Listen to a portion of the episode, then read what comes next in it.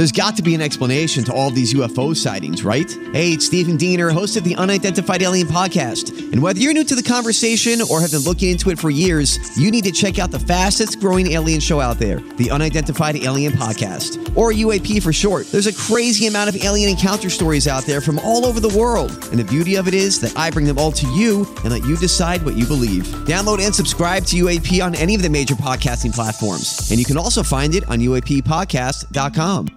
The Joyce Kaufman Podcast is being brought to you by Code Red Roofers, South Florida's leading residential and commercial roof experts. Code Red Roofers, roofers that respond. Call 844 4 Code Red or visit CodeRedRoofers.com. So maybe like the funniest Christmas gift of all was that uh, our daughter got my husband a large spoon which says Dad's ice cream shovel. Which tells you just how much William loves his ice cream. But he hasn't been eating that much lately. Lost a bunch of weight. He's feeling really chipper. You know, wives always worry and husbands always worry when their spouses lose a lot of weight. It's like, hmm, who are you trying to impress? And then I realized he was actually just trying to impress me. How cool is that?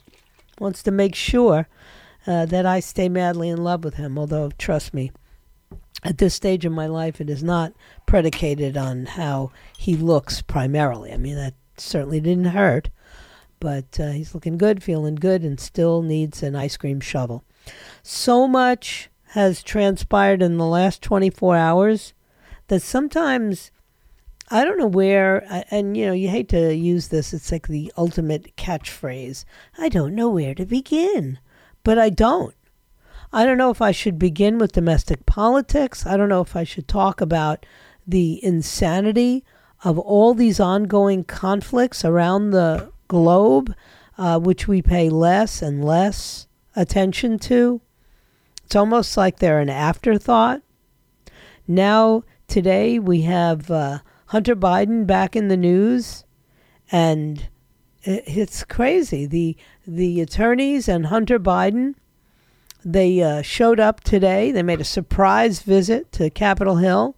There was a hearing, and this is the very first step towards holding this guy in contempt of Congress because he defied a congressional subpoena. Now, I don't know why it's so much more of a big deal to the media when they never cared about the people who were defying really unworthy subpoenas during any of the Trump investigations or impeachment hearings or anything else. So the president's son shows up at the oversight committee and he's sitting in the audience with a bunch of his attorneys, including Abbe Lowell. And that sent the entire proceedings into chaos. Why, I don't know. One Republican, Representative Nancy Mace, uh, she of South Carolina, insisted that Hunter Biden be arrested because he's defied the subpoena. Marjorie Taylor Greene called him a coward because he left while she was speaking. And then, of course, Democratic lawmakers argued that uh, he should be allowed to pe- speak publicly and not behind closed door. He's defending the fact that he has not complied with the subpoena that the Republicans issued and they ordered him to appear for a closed door testimony back in I guess it was in December la- yeah last month and his attorneys have said information from private interviews can be selectively leaked and manipulated by House Republicans and said he wants to testify in public. Well, guess what? That's what they did and do all the time when they have control. So we'll see what happens. Uh, the chairman of the committee, James Comer, said uh, quite rightfully that uh, Mr. Biden doesn't make the rules, we make the rules. So the he and his attorneys left. They made a brief statement to reporters, and they said that uh, Hunter is a private, was and is a private citizen, and that this is just an effort to use him as a surrogate to attack his father. Now, let me remind you, they've been doing this to Donald Trump and his family for like eight years. And it didn't bother anybody. Well, bothered me. But the only, you know, time it's a problem is if it's a Democrat who's being investigated. And in particular, if it's uh, anything to do with Joe Biden. Like, I've never seen anybody uh, being guarded and cared for in the manner that Joe Biden has been. And it makes me crazy because he's never even been good to the press. And he's definitely no good for America. But hey, that's a political opinion, and that's not where I was going, and that's not what I was talking about. But there were some other news items that really caught my attention today. And I'm looking around. Uh, I don't watch the television set, as most of you know, very infrequently. So, um, you know, I, when I see how they get away with saying anything they want about Donald Trump and turning it into a major story, it, it just. Do they not realize that the more they do this, the more convinced so many of us are that they're hiding stuff? You know, now it's uh, the, the dementing Don. Now they're referring to, now they're giving nicknames to Donald Trump, like he used to give nicknames, or still does, to everybody. Now it's the dementing Don who hopes the economy crashes. Uh, I, I heard what he said, and I don't think that's what he was doing any more than I believe that people during the Trump era even when they said things like, "Well, we hope everything goes bad, and we hope there's, uh, you know, an unhealthy economy, and we're glad COVID hit," I, I knew they were just being hyperbolic, right? So that that's that to me is very disturbing. I just don't trust the media at all. Never haven't trusted them in years, but it's getting worse and worse and worse. And now I got to read about, you know, who's huddling in uh, where were they? I think uh, Mexico. Now, not for nothing, people are trying to leave Mexico, but Governor Gavin Newsom and Clinton decided to huddle in Mexico. Bill Clinton, mind you, a man who right now uh, has to answer some questions, I would assume, about the revelations in these newly released court documents related to his relationship with the pedophile with Jerry uh, Jeffrey Epstein. And so where do they go? They go on a, you know, a little trip.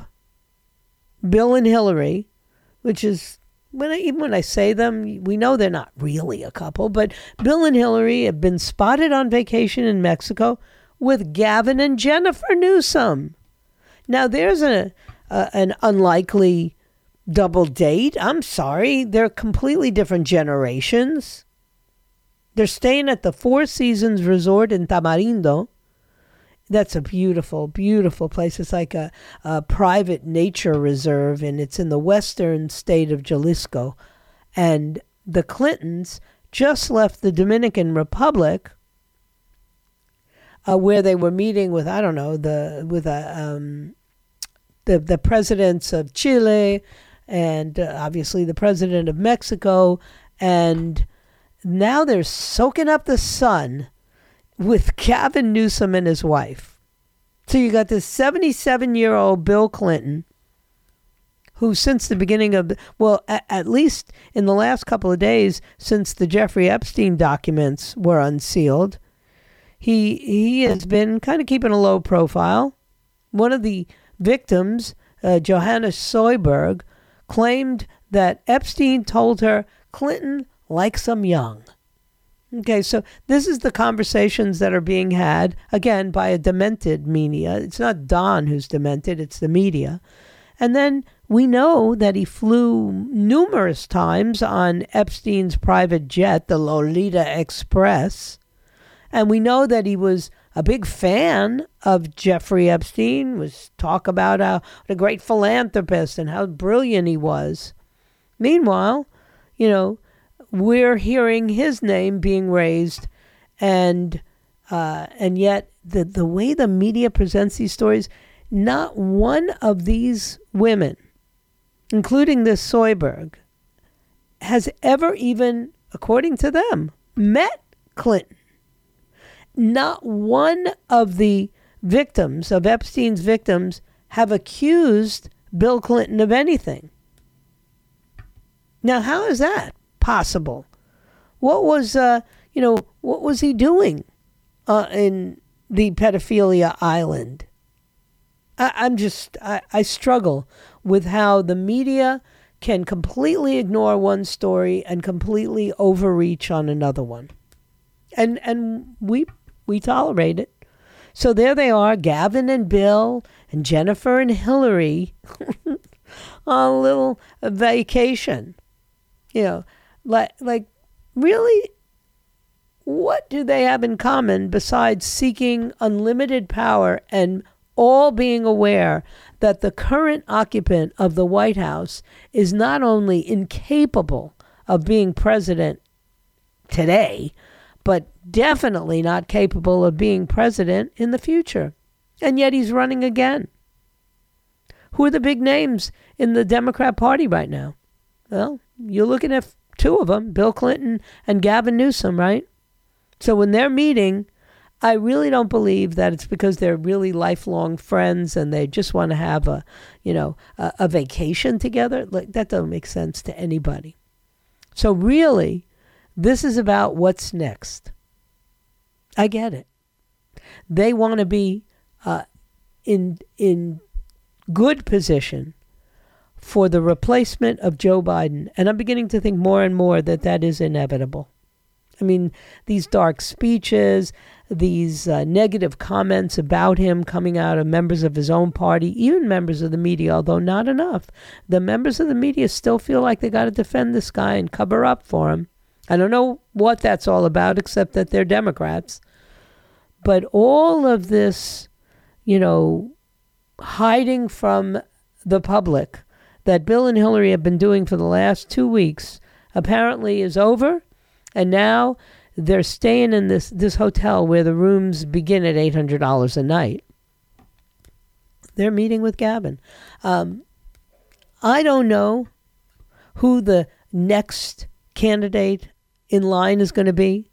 We all know that if things were normal, which they're not, Kamala Harris would be the one that you would expect to replace Joe Biden should he decide, although I don't think he'll decide, but whoever makes these decisions for him, if they decide that he's out, then how do you get past one Kamala Harris, the current vice president? I, I don't know how you do that and retain any kind of face or credibility.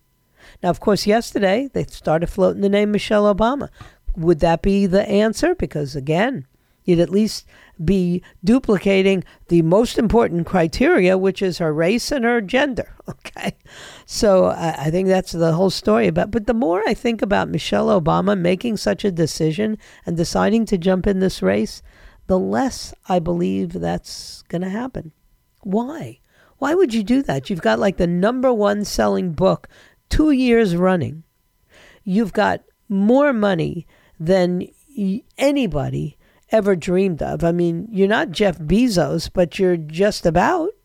You've got beautiful homes in Hawaii and Martha's Vineyard in DC and New York, wherever you want to be, you can be.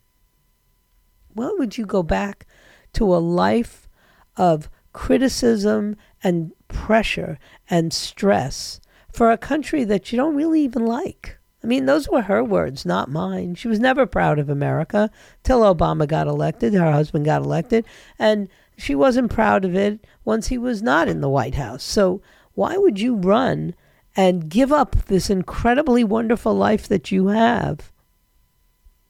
It doesn't make any sense to me. Not that that doesn't mean it's not going to happen, it might. You know, all, bets are off when it comes to modern politics.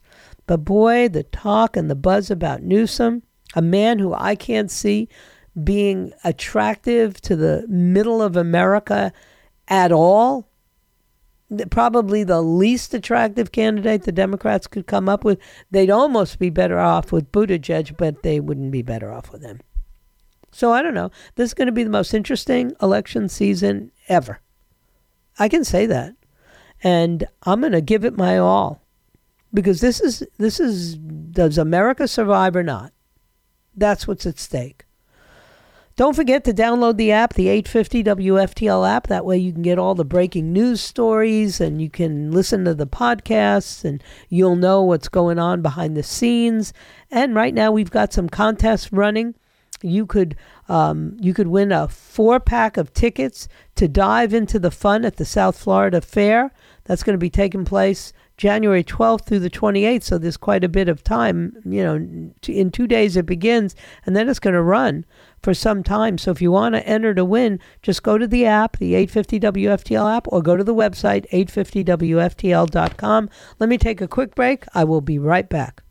Hi, everybody. This is Adriana Trigiani. I'm the host of You Are What You Read. I have the privilege of interviewing luminaries of our times about the books that shaped them from childhood until now. We get everybody from Sarah Jessica Parker to Kristin Hannah, Mitch Albom, Susie Essman, Craig Ferguson, Rainn Wilson, Amor Towles, you name it, they come, they share. New episodes of You Are What You Read drop every Tuesday on Apple, Spotify, or any major streaming platform wherever you listen to your podcasts. All right, I don't get it. But tonight, there are just going to be two people on the debate stage. Really. Nikki Haley and Ron DeSantis will be going up against one another tonight. Now, the only other person apparently who even qualified was Donald Trump, and we know that he has no reason to do it. He's not. He's not going to do it. Um, they needed to have 10% in some kind of poll. So at 9 o'clock tonight, CNN is going to host a debate between Nikki Haley and Ron DeSantis. And my question to you is do you have any intention of watching that? I don't even know what else is on television. And as I pointed out over and over again, I'm not a big television watcher anyway, but I can't think of anybody who would watch that. If by now you haven't figured out what these two people stand for, you're too stupid to vote, you know, and just leave it alone. Leave it for the people who are paying attention. Plus, this isn't this isn't the final say.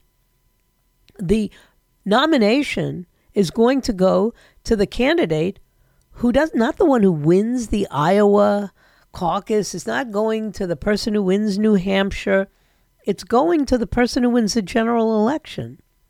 And right now, there's only one Republican who is in a position where they could win a general election.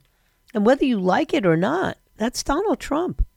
So, all of this watching I mean, what are we doing? Are we watching this to see if there's a potential VP candidate that emerges? Is someone going to come? I don't believe that Donald Trump would pick either one of these people.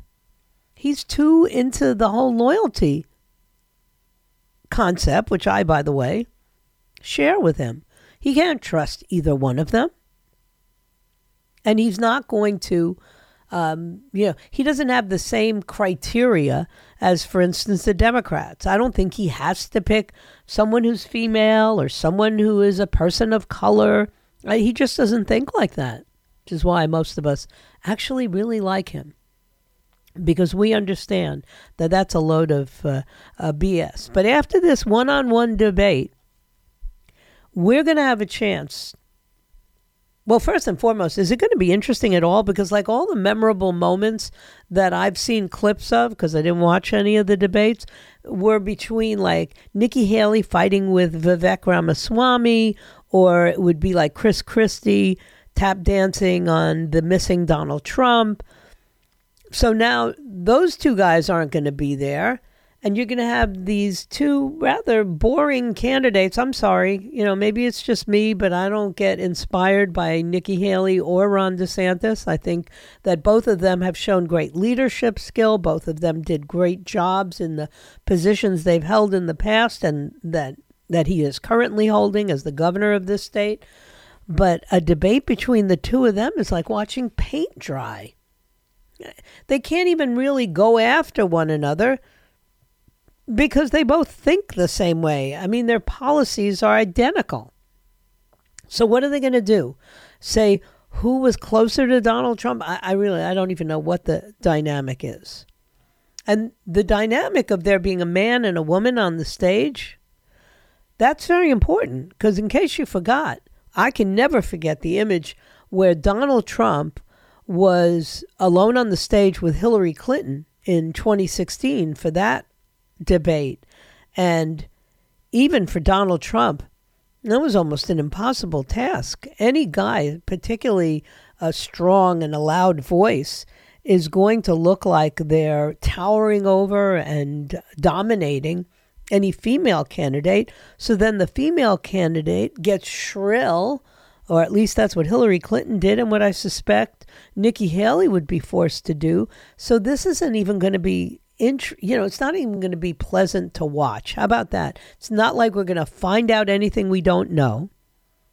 I just don't know why they are going ahead with it. I mean, they must really have nothing else to talk about. I mean, can't they keep talking about uh, uh, the congresswoman from Colorado who apparently was uh, punching her husband around? I mean, that's, a fascinating kind of story. Not that I usually go for those, but there's an investigation going on because uh, Lauren Boebert, the representative from Colorado, were apparently at a restaurant and they got into a physical fight. And it was just this weekend, uh, apparently on Saturday. She didn't punch him in the face, and no one was arrested. I will be consulting with my lawyer about the false claims he made against me and evaluate all of my legal options. What, what kind of people have we become? That's a good question. It's a legitimate question. Where this is a, a, a fairly frequent happening where we have congressional member, members of Congress engaging in behavior that is grotesque. It's just so wrong. Uh, men and women, married couples, having physical fights in public, never mind when one of them is serving in Congress currently and has now switched her congressional district so that she doesn't have to run against the Democratic opponent who's got a lot more money than she does. The whole thing is too bizarre. The Miner's Claim is the name of the restaurant that issued a statement saying it's cooperating in the investigation. We fully cooperated with law enforcement and we will do that until the matter is resolved. But uh, nobody's talking.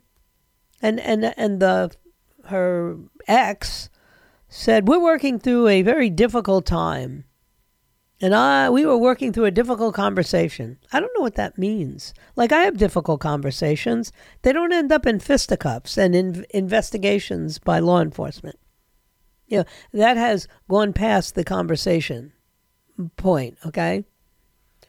But that's the, you know, that's a big story today. That's yet another example of how morally um, bankrupt we are as a nation. And I, I, you know, I like Lauren Boebert's politics. I like Lauren Boebert's uh, Second Amendment stand. But getting into fisticuffs with your ex at a restaurant, like, what is that?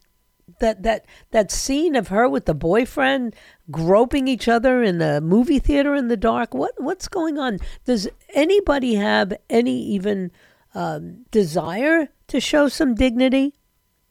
Now we got Jeffrey Epstein's brother who's going after Bill Barr. And by the way, go ahead, go after Bill Barr. I got a lot to go after Bill Barr for myself. I think he's a scoundrel.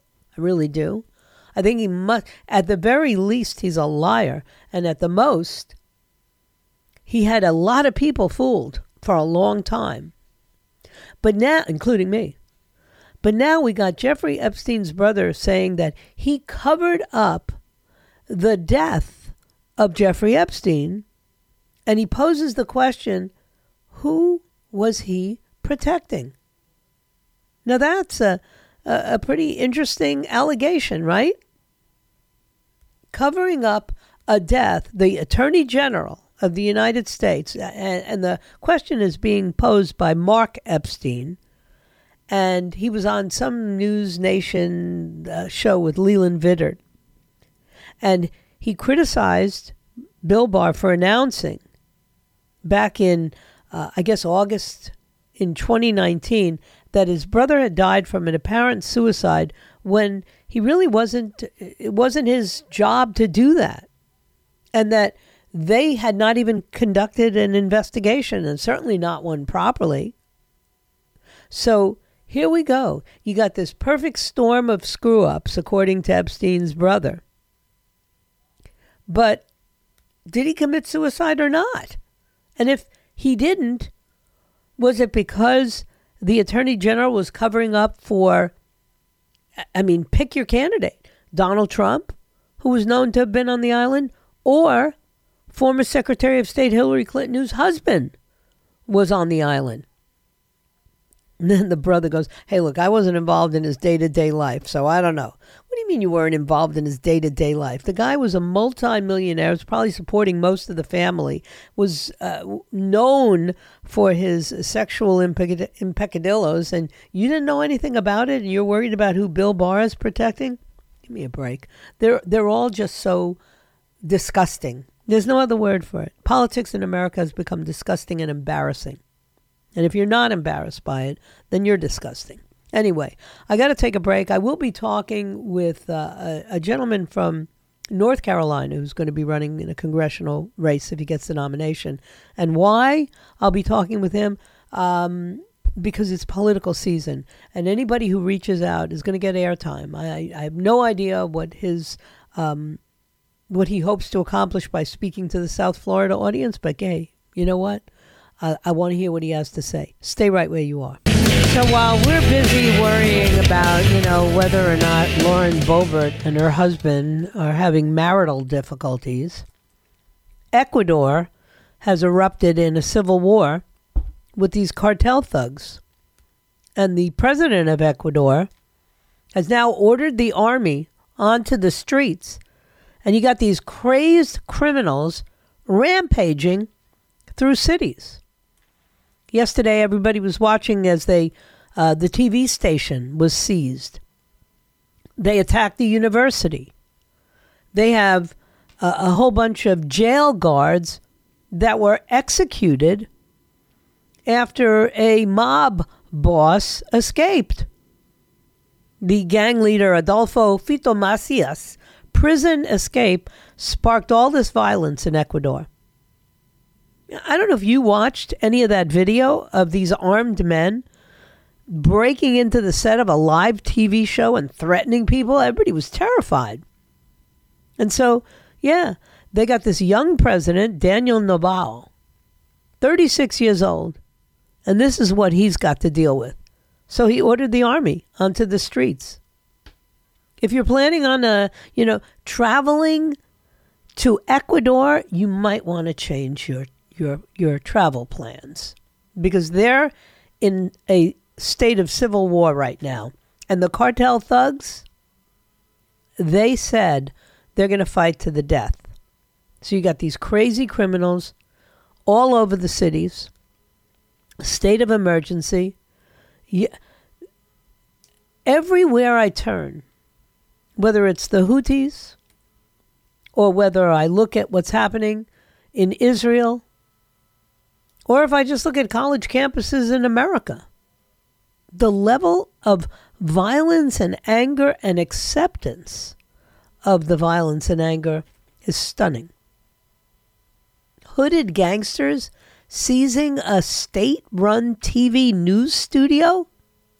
Uh, this is like the kind of stuff. I don't know how many of you watch these apocalyptic shows that are all over the place now. I must admit, my husband has a penchant for these shows where the everything looks like Mad Max these days on television. It's probably one of the reasons I don't watch any.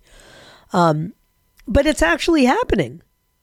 It's not just a movie anymore. It's happening in Ecuador. If you're traveling right now, South America is not necessarily a place you want to spend any time. You've got enormous amounts of angry people being faced down by angrier military. I'm looking at these scenes of armored vehicles on the roads in Ecuador. And and and you look and there's like a couple walking down the street. You know, she's wearing a business apparel and he's wearing a suit and tie and they're carrying their briefcases and they're walking alongside of like three or four armored trucks. I saw a an interview online with the host of the TV show that was involved in the attack, the on-air attack. And all he could say, he, he was, I, fortunately, because I speak Spanish, I was able to understand what he was saying. He said, I'm just, you know, thanking God that I'm alive because it was an extremely violent attack. And imagine who expects that? Is that now par for the course for people in television and radio? Because if it is, I didn't sign up for that. I don't know about the rest of you. 33 years into my radio career, like I really, I've had my ups and downs. I've had those times when I felt threatened or things were a little bit uh, scary at public places. But uh, hooded guys with guns storming the studio, I'm not up for that. They don't pay me enough for that. Anyway, don't forget that uh, following this program, Erick Erickson is coming your way along uh, with that, you'll see Joe Pags and Lars Larson, the Red Eye Radio guys. And then, of course, tomorrow morning it begins all over again with Jen and Bill in the South Florida Morning Show, followed by Brian Kilmeade, Dan Bongino, and then, of course, I come back. But I still have a segment left, and I'm going to be speaking with Matt Shoemaker. So you stay right where you are. It's election season, and we've got to figure out how we win the next election. I'll be right back. During this election season, I'm going to be featuring candidates from around the country, even though they're not particularly relevant to you. You don't get to vote for them, but the dynamic has to be one in which we examine what we're looking for going forward. What kind of men and women should be serving? I mean, when I have to report on news like, you know, a, a congresswoman punching her husband in the face at dinner or some of the other insanity the son of a president who uh, likes to post pictures of himself with a crack pipe, you know, I'd like to see some sort of return to some kind of dignity in Congress. And so I'll bring on candidates who I think may represent a return to that. The first one today is Matt Shoemaker. He is running for uh, the the House of Representatives from the state of North Carolina. I don't know exactly where your district is, Matt, so maybe you could tell us. Yes, ma'am. Thank you so much for having me on. I am running in North Carolina's 13th district. It's actually in the Raleigh area of the state.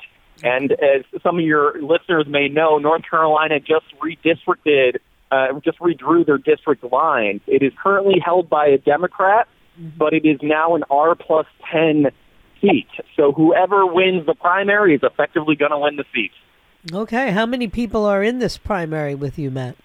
Oh, oh, goodness. Because of everything I just said, there are 14 of us candidates in the race. Yeah. And I firmly believe that I am the best candidate for that. We actually just released some polling earlier this week, and it turns out that I'm currently in the lead. So it's, it's absolutely wonderful news. I'm currently up against a number of attorneys and self-funders. Uh, and you know, as a as a veteran myself, I actually just got off active duty orders with the Navy, where I was most recently stationed down in Tampa at Central Command up until about six months ago. Um, so I'm I'm I'm up against the donor class, but we're currently in the lead. So I need all the help and support I can absolutely get. Now, let me ask you I mean, your background, besides being military, is you've been in intelligence. You have actually worked as an intelligence officer. Describe that work in this current environment where, look, let's face it, uh, I feel as though the, the yep. public knows very little of what's going on. Absolutely. Absolutely. So I was an intelligence officer on the civilian side uh, in the Defense Intelligence Agency. That is essentially the, the Department of Defense's version of the CIA. And then a number of years later, I commissioned as a intelligence officer with the Navy, and so I got to do similar work um, in uniform, which was an absolutely phenomenal experience. Uh, now, what I mostly focused on was I was running intelligence operations against the Russians and the Chinese. I've been stationed all over the all over the world. I was I was stationed at one point in Pearl Harbor, Hawaii. I was stationed in England with European Command, Central Command. I was down at Quantico, Virginia at one point as well. And when it comes to the intelligence world, the best way of describing it, the work that you do, is it is the wilderness of mirrors. There is so much, um, there are many unknowns that one is dealing with. You're, you're essentially trying to, to create a mosaic, a picture, if you will, from all of the different sources of information that you're getting. And you're trying to present that information to the operations side for them to act on it, to take out any targets that they need to. And it's also, you know, that, that picture that you're painting is, is meant to be meant to be read by the highest elements of our government, including the president and the secretary of defense. So the, the information that I dealt with, the operations that I led, the people that I worked with was absolutely phenomenal work.